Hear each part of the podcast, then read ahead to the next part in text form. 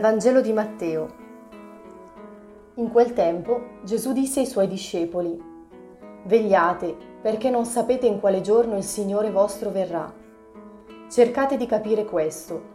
Se il padrone di casa sapesse a quale ora della notte viene il ladro, veglierebbe e non si lascerebbe scassinare la casa. Perciò, anche voi, tenetevi pronti perché, nell'ora che non immaginate, viene il figlio dell'uomo. Chi è dunque il servo fidato e prudente che il padrone ha messo a capo dei suoi domestici per dare loro il cibo a tempo debito? Beato quel servo che il padrone arrivando troverà ad agire così.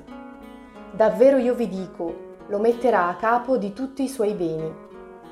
Ma se quel servo malvagio dicesse in cuor suo, il mio padrone tarda, e cominciasse a percuotere i suoi compagni e a mangiare e a bere con gli ubriaconi, il padrone di quel servo arriverà un giorno in cui non se l'aspetta e a un'ora che non sa. Lo punirà severamente e gli infliggerà la sorte che meritano gli ipocriti. Là sarà pianto e stridore di denti.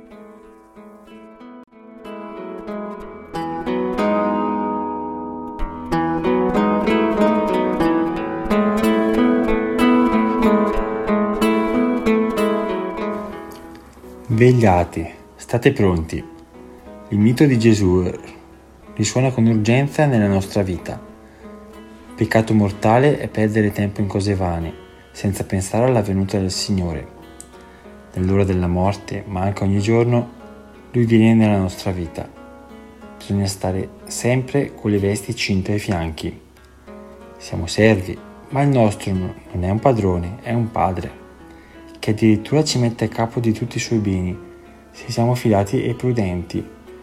Gesù ci ricorda l'importanza della fedeltà e della prudenza. Chi è fedele nel poco è fedele anche nel molto. Siate prudenti come serpenti. Siamo servi inutili ma amati. Spesso invece non ce lo ricordiamo e pretendiamo di essere padroni della nostra vita, di essere come Dio, ma alla fine il conto ci viene presentato la fedeltà a Dio non deve venirci dalla paura, ma dall'amore filiale verso il Padre. Guai a noi se siamo servi malvagi.